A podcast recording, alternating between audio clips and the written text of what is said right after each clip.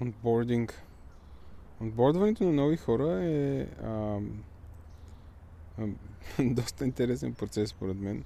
А, участвах тия дни в един клубхаус а, с, а, с Радо и, и, и Вести. А, и си говорихме за онбординга и така малко ще се открадна тая тема за един епизод тук в моя подкаст.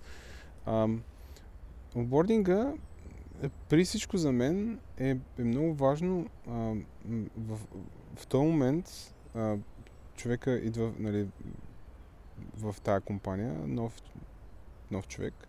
А, е много важно да успеем да предадем а, идеята на това а, какво компанията прави, въобще ценностите на, на тази компания.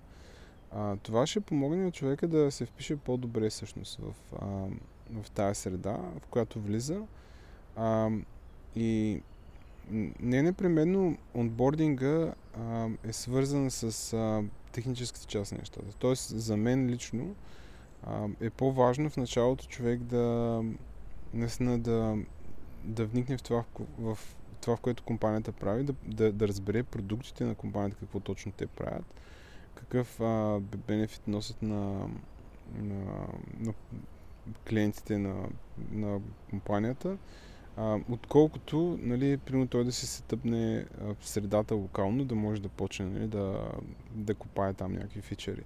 А, това също е важно, но на първо място аз лично поставям момента, в който а, човека нали, влиза в, а, в офиса, така да кажем, образно казано в днешно време малко, а, влиза в офиса и се среща най- най-първо с, а, с хора, които а, познават добре ценностната система на, на, на компанията.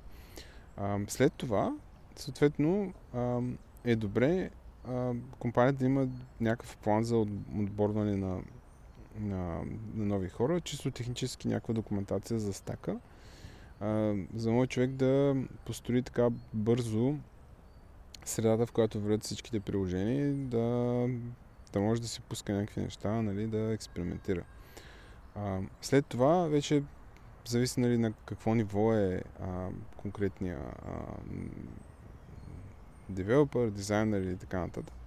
А, според мен Радо тук даде една много приятна задача, а, една много приятна идея с а, някакъв списък от малки задачки, които хем са достатъчно малки на нали, човек да може да ги направи, хем пък от друга страна носят някакво вели на, на компанията. Нали? Всички знаем за този пример как а, идваш в Фейсбук и още на първата седмица шипваш нещо на продъкшн. Нали? А, щупваш нещо на продъкшн, още първата, първия месец, някакви такива неща. А, това според мен е добър, добър ход с началото, а, човек така да опипа обстановката. А, дори тези задачи могат да бъдат организирани по подобен начин, да обходят а, съответния девелопър по различните а, части от стака, а, за може да се запознае нали, с нещата, това кое как работи. Но при всички положения е добре да има, да има някакъв план за отборване на нови хора. А, при нас такова нещо няма, защото не, не имаме толкова много хора често. Нали. Но ако се очаква компанията да се разраства, е добре с оглед на това нали, човека да може да, да не губи, да кажем, месец-два в, а, в разучаване на това как става, това как става.